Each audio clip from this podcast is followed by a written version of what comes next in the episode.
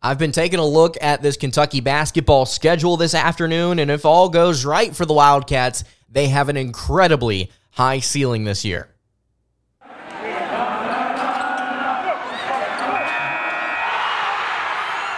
You are Locked On Kentucky, your daily podcast on the Kentucky Wildcats, part of the Locked On Podcast Network, your team every day. All right, what is going on, Big Blue Nation? Welcome on in to Locked On Kentucky, your daily Kentucky Wildcats podcast. I'm your host, Lance Dawe, writer for Sports Illustrated for various SEC related things. But on this podcast, we take a dive into all things Kentucky athletics. Thank you so much for making Locked On Kentucky your first listen every single day. Want to remind everybody out there that we are free and available on all platforms. If you're watching on YouTube, Please subscribe to the show if you're listening on podcast. Really appreciate everybody that's listening to the pod right now. So let's go ahead and get into it. The schedule has been officially released for the Kentucky Wildcats. They have released their SEC schedule, not just the opponents, but the actual dates that these teams are going to play. And so now that we combine that with the official non con schedule, we've got the whole thing. So I want to run through this here today with you guys, give my thoughts on where some of these games fall in the Southeastern Conference, and give some perspective on what the ceiling is for the Kentucky Wildcats this upcoming year. As we've discussed previously, going to go through the non-con slate pretty quickly here. New Mexico State to open the season on November 6th. Then you have Texas A&M Commerce on the 10th before you take on Kansas in the United Center in Chicago. That is November 14th. November 17th is Stonehill, St. Joseph's on the 20th, Marshall on the 24th, and then Miami on the 28th. A really interesting stretch of games there. All four of those games at home. After the Miami game, which is the ACC SEC Challenge, you've got UMC UNC Wilmington at home as well on December 2nd. A sneaky good basketball team Penn on December 9th in the Wells Fargo Center in Philadelphia. That is also going to be a difficult matchup despite Penn losing their leading scorer from a season ago. UNC, oh man, this is a this is a loaded non-con schedule. North Carolina in the State Farm Arena in Atlanta, that is December 16th. And then to round out the non-con slate, you've got Louisville on the road on December 21st. And then, or I'm sorry, the, the second to last game. And then your final game here in the non-con slate is Illinois State on the 29th. That is going to be at home for the Wildcats. Gonzaga, like we've mentioned, is going to be on February 10th. We're going to get to where that game falls here in just a little bit, and I'm actually not that uh, concerned about where it falls on the schedule. The first SEC game that Kentucky will play this upcoming upcoming season is going to be on the road in Gainesville. Florida is going to be the first opponent that the Wildcats tackle down in the Exactech Arena. I believe that's that's the name of the arena. Missouri on January 9th is going to be your home opener, as it has consistently been for the past couple of seasons. Going to get that one in. Rupp, Dennis Gates, Missouri looking a little bit different this season. I believe they brought in Connor Vanover. They lost a couple of pieces from their their transfer portal squad that they put together a season ago. Still going to be a good basketball team. And then on the road at Texas A&M, I think this is going to be the most difficult game of the first three here to start conference play in College Station at Texas A&M, a very experienced Aggie squad. This one's going to be difficult. It was difficult last year. It was difficult the year prior. I think the Wildcats are going to be in some dogfights. I think early in this season, Florida also no slouch there. I want to give my my uh, respect to the to the Gators there. Uh, Mississippi State is your fourth game of the SEC slate on January 17th. It is a home game, January 20th against Georgia, also in Rupp Arena. The 23rd you are traveling to South Carolina. The 27th, you are on the road at Arkansas. Mississippi State going to be much improved, I think, offensively this upcoming season. Not quite sure what to make of Georgia, other than the fact that they gave the Wildcats a run for their money at various points a season ago. Arkansas, as we all know, very talented program, bringing in five stars, a hodgepodge of transfer portal players, always makes a solid amalgamation of a team that runs well in the postseason. South Carolina, I, I really don't know what to make of them with GG Jackson gone. I've not taken a hard look at their roster. Uh, I, I think that that on the road is probably going to be your easiest road game outside of maybe trips to Vanderbilt and LSU uh, on this slate but South Carolina is in between Georgia and Arkansas. I think that that's that's a manageable stretch. You get Florida and Tennessee at home January 31st, February 3rd, before traveling to Vanderbilt on the road February 6th. And then here it is February 10th, Gonzaga. It falls between a road trip to Vanderbilt and a home game against Ole Miss on the 13th. So you get a home game following the Gonzaga game against a team that's going to be taller, I think more physical and aggressive on the defensive end than Ole Miss teams have been in years past. Uh, this is, I don't think, as concerning as it could be. Thankfully, you didn't get an Alabama and Arkansas, Tennessee, or an Auburn here, or an A&M for that matter, following or before this Gonzaga game. I think I'm content with this. I think that I'm perfectly fine with where this is at. Auburn is actually on the road following that Ole Miss game. Then you're at LSU. The game after that, that is uh, February 17th and February 21st. And then Alabama at home February 24th, February 27th. You're on the road to Mississippi State. And then your final three games of the year are Arkansas, Vanderbilt, both in Rupp. And then you're traveling to the Vols in Knoxville, Tennessee to take on Rick Barnes and co. March 9th. I really like this SEC slate. I, I don't think that there's a, a, stretch here where I'm just like really melting down, worried about how the Wildcats could perform. I think that this truly is going to be dictated by how this team peaks and when they peak, if they peak. I believe that they will. I think that there's an opportunity for the Wildcats this season to have a significant uh, impact, uh, I think, in both the conference and in the postseason if all goes right. Uh, I, I don't think that there's, again, a, a stretch here where I'm just incredibly concerned because whenever you see the different teams like the Texas A&Ms, you've got Missouri and Mississippi State both at home sandwiched between it. When you're playing Arkansas, you've got South Carolina and Florida. Whenever you're playing a team like Auburn, Ole Miss and LSU between it. Gonzaga, again, Vanderbilt and Ole Miss. Whenever you play Bama, LSU and Mississippi State. Two teams that were either average to awful uh, last season in the case of the Tigers uh, a season ago. Arkansas at the end of the year, Mississippi State and Vanderbilt. Tennessee on the road is going to be really difficult to round out the year. That's a game that the Wildcats could easily lose. There's a lot of different games in this in this slate. You could see Kentucky losing. Absolutely. They could really struggle this year because of how, of how good the league genuinely is.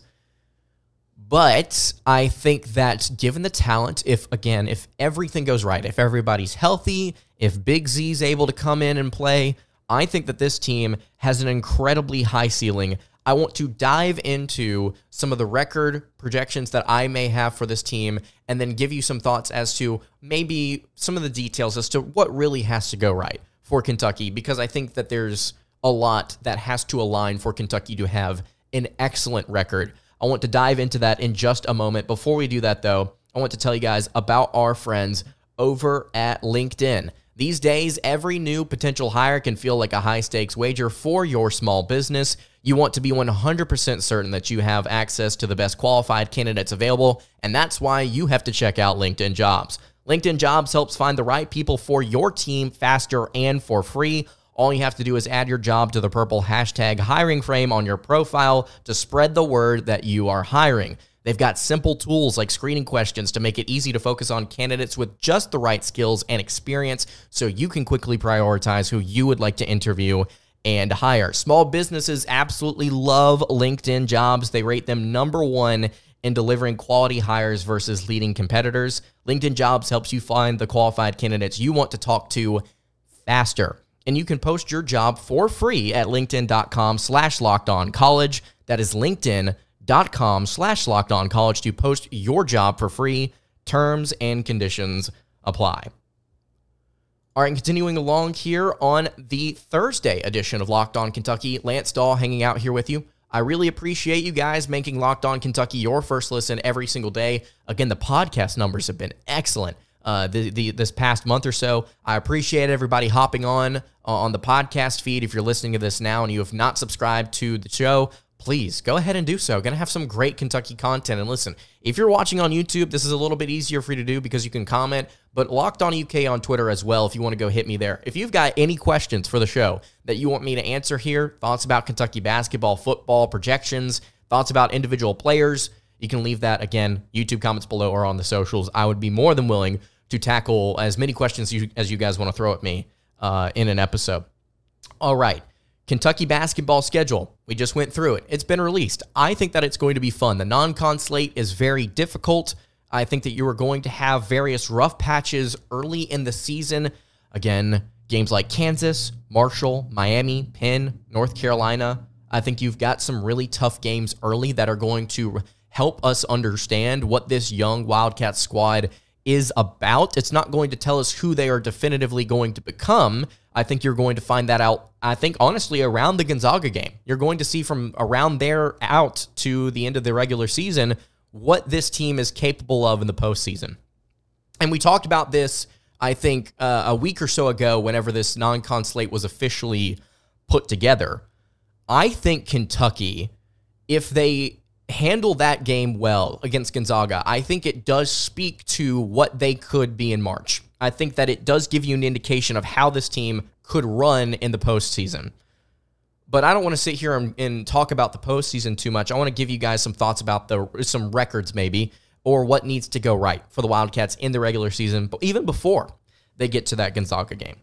I think that the ceiling for the Wildcats this year is probably 28 and 3, 27 and 4 in the regular season. I think that that's your ceiling. There are going to be a couple of games here, whether it be early in the non con slate. And if you somehow survive that unscathed, you are going to have a couple of SEC games on the road trip you up. That is going to happen this upcoming season, and we're just going to have to accept that. At the very least, a couple of games. It could end up being closer to eight or nine. Kentucky could finish 500 in conference play. The league is that good this season, and with Kentucky being so young, they could have some problems. I think 27 and 4, 28 and 3, that's the ceiling. What has to happen in order for Kentucky to reach that ceiling?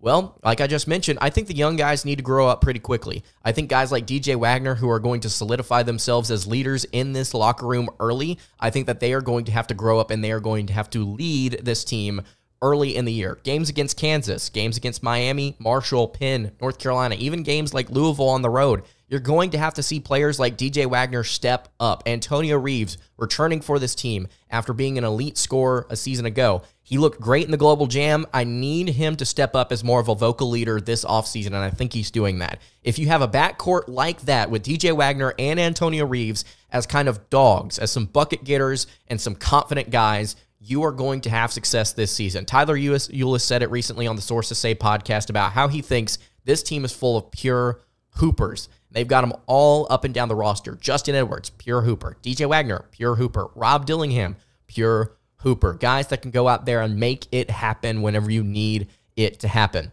This is a very talented roster, but also a lot of very young pieces. Ugonna Onyenso, I think, is where you also need to turn to next. I think that he's going to have a significant role with this team this upcoming season as long as he is healthy. We'll get to injuries here in a second.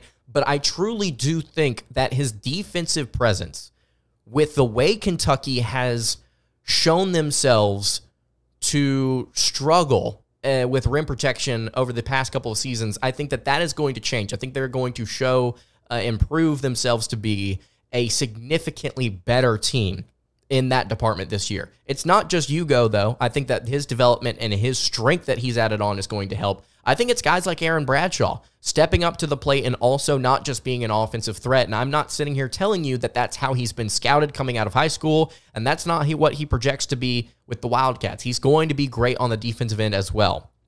We just have not gotten the chance to see him play. If he had played in the Global Jam, I think we would, would we would have gotten to see that in spades.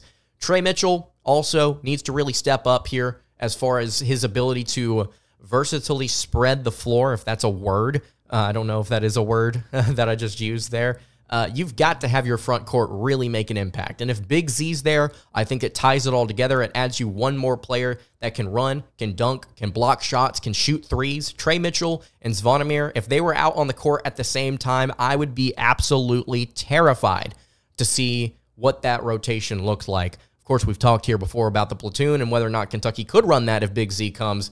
I mean, they could, but they could also do some fun things like put out some very similar players in the front court to just make some matchup nightmares for the opposing team. So I think that young guys need to grow up quickly. I think that the the defense needs to be, especially around the rim, needs to step up. And I, I think that the final thing here that we need to look at for the Kentucky Wildcats and them getting to that 28 and 3 record. And this kind of ties into talking about the dog mentality, talking about the pure hoopers, talking about the defense. Kentucky's got to be a little bit more clutch. They've got to close out games stronger than they did a season ago. The Wildcats didn't have shooters a season ago. They did outside of Antonio Reeves, they did not have guys that could shoot the basketball consistently well. And it really did hurt them at times to not have guys in their backcourt that could finish the job. You see these games on the road, Florida, A&M, South Carolina, Arkansas, Vanderbilt, Auburn, LSU, Mississippi State, Tennessee. You have to have in those games and you're not going to win them all you have to have somebody in those games step up for you and be that outside shooter, that closer, if you will. Maybe it's not necessarily an outside shooter. Maybe it's somebody on the defensive end that's able to lock it down, get some rebounds. Could Justin Edwards be that guy? We'll have to wait and see. You need closer, uh, you need closure in these games. You need whenever things are tight for somebody to go out there and for the team to go out there and collectively put an end to it. We saw time and time again last season Kentucky struggle, go back and forth, not be able to get enough shots to fall in the final few, few minutes of the game, and they lost. Or at the very least, they had the game tied, go to overtime, something like that. We got to see that against Michigan State early in the year where it was just a sign of things to come. Kentucky needs better second half production. I think that that's what the Wildcats need this upcoming year better adjustments in the second half, better execution from your star players, better execution from the team.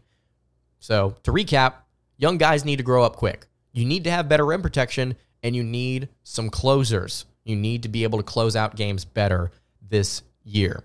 The road is going to be very difficult for the Wildcats to get to a 27 and 4, 28 and 3 type of year. But I believe they can do it. If everything comes together, I think Kentucky can be very special in the regular season. What are the most important games for Kentucky basketball in their non con slate? Well, Andy Patton, writer for Wildcats Today, host of the Locked On College Basketball podcast, decided to rank Kentucky basketball's non con games 1 through 13. And we're going to go through them here on today's episode.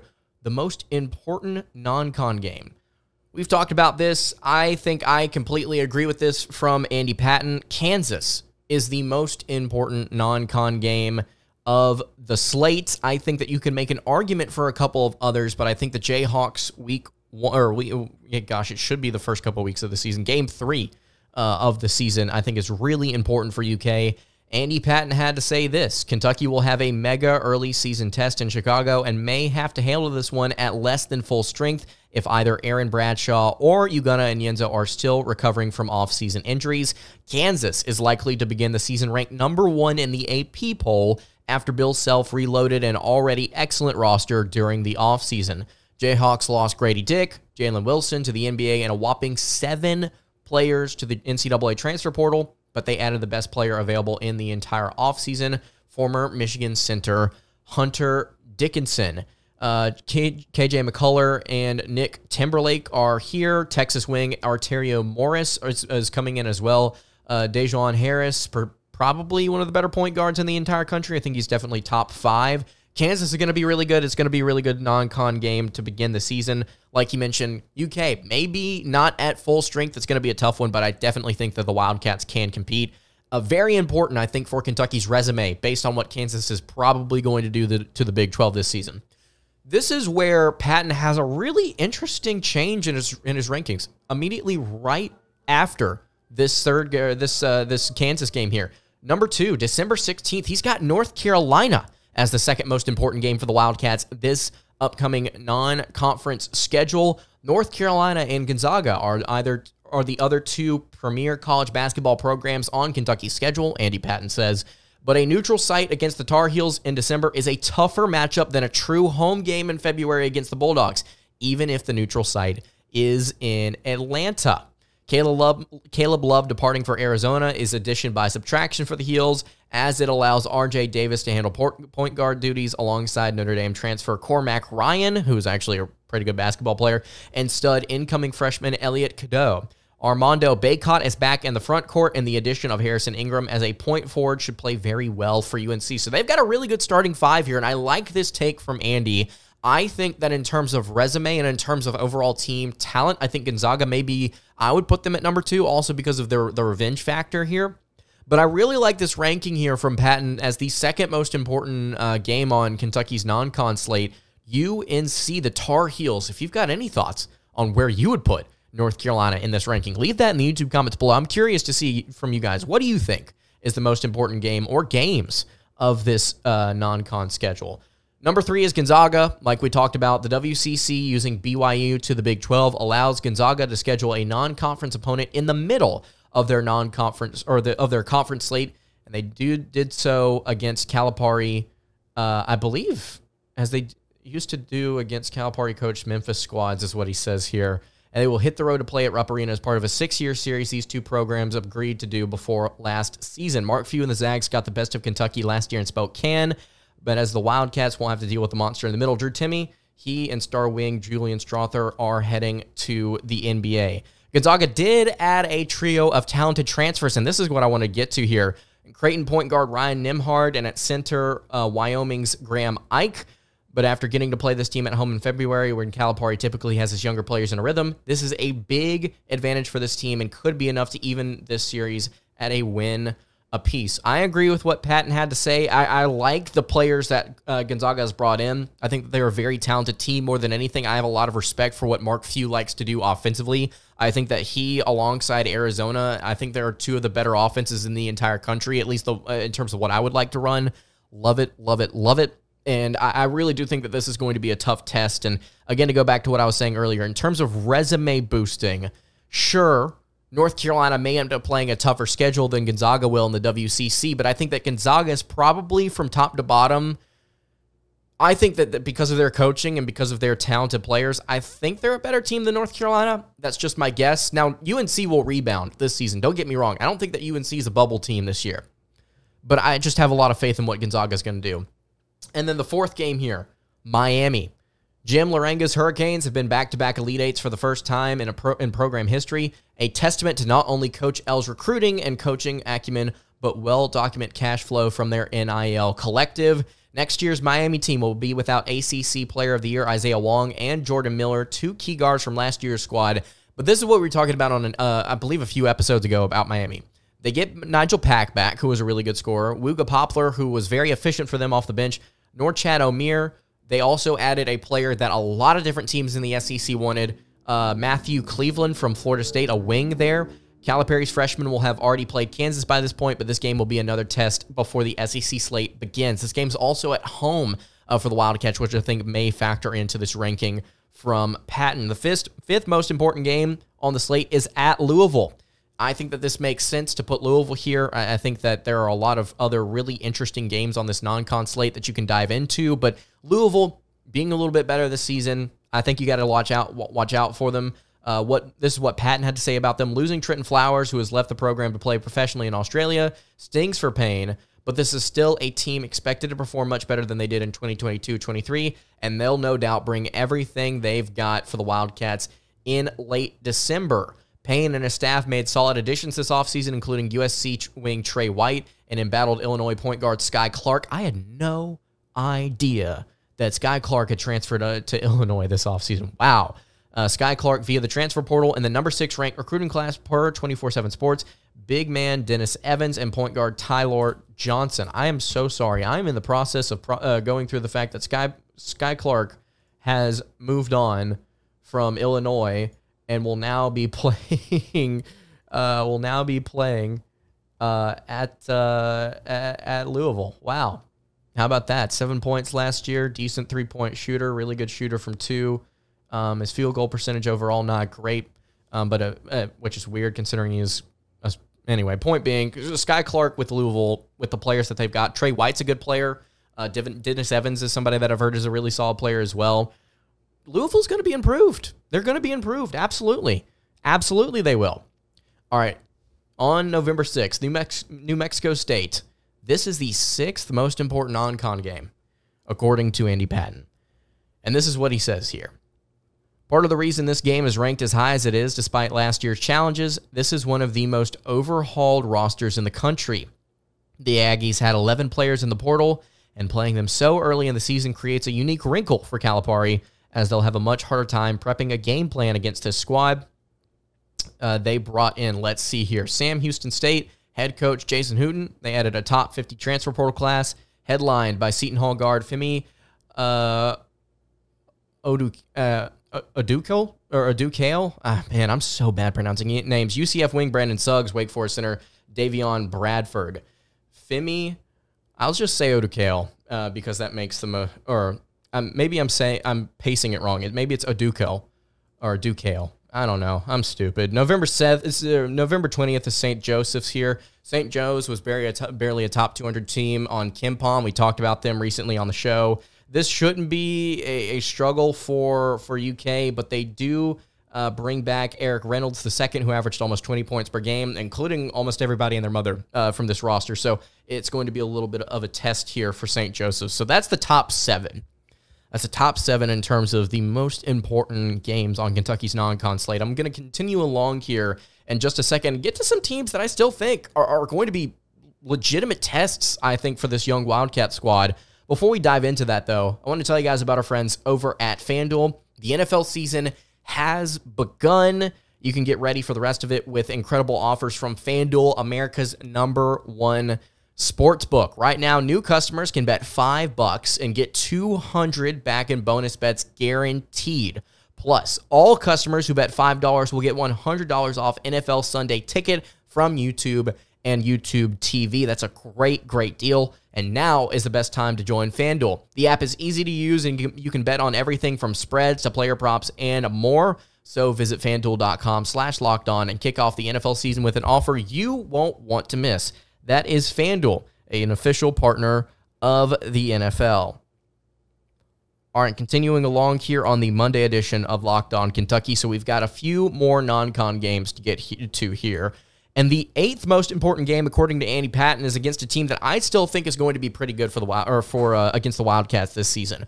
Marshall is the number eight team on this non-con slate ranking. They were a top 100 KenPom team last year. They went 24 and eight and they had a lot of really good offensive players, and that's what Patton wants to note here.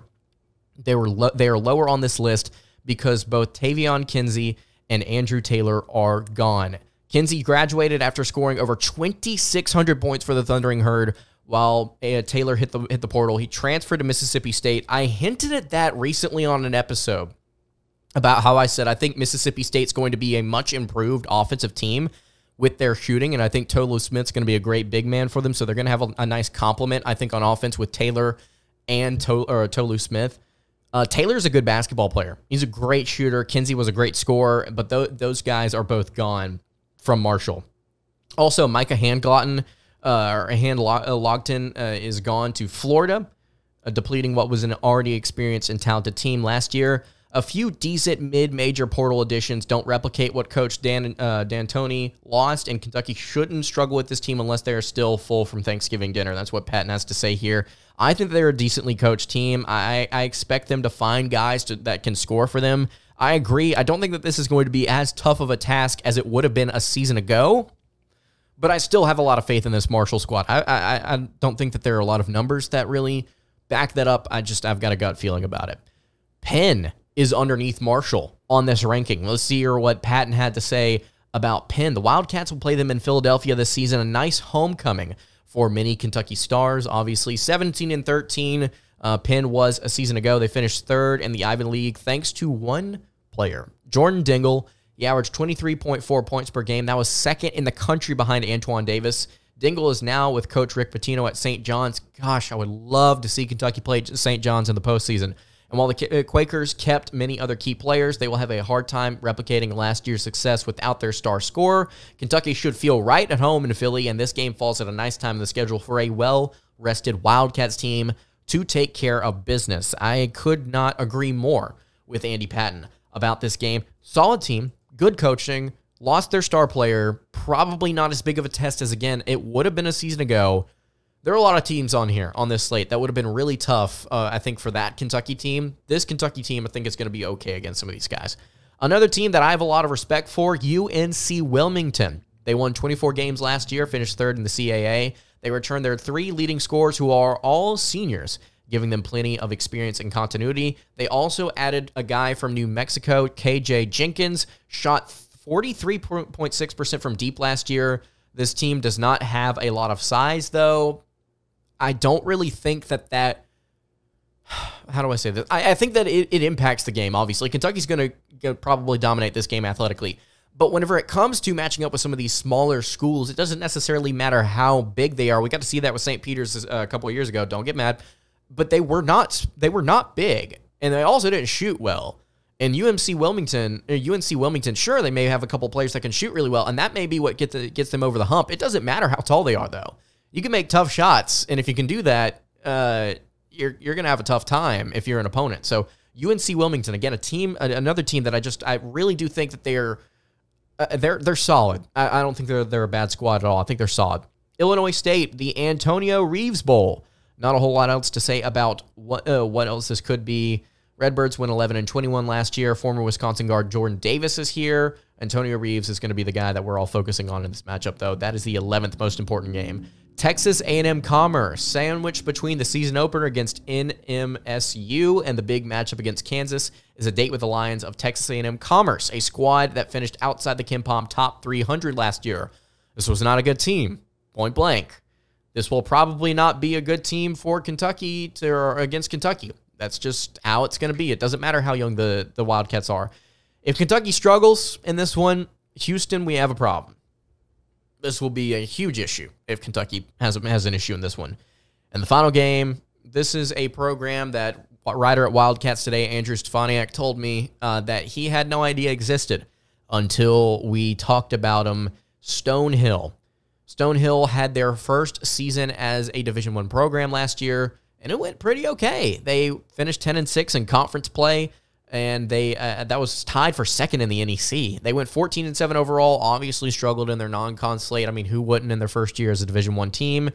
Uh, they also posted the same conference record as FDU, who beat Purdue in the first round of the NCAA tournament last year. Kentucky fans won't likely have much to worry about against this Seahawks squad as they'll recover from their early test versus Kansas a few days prior.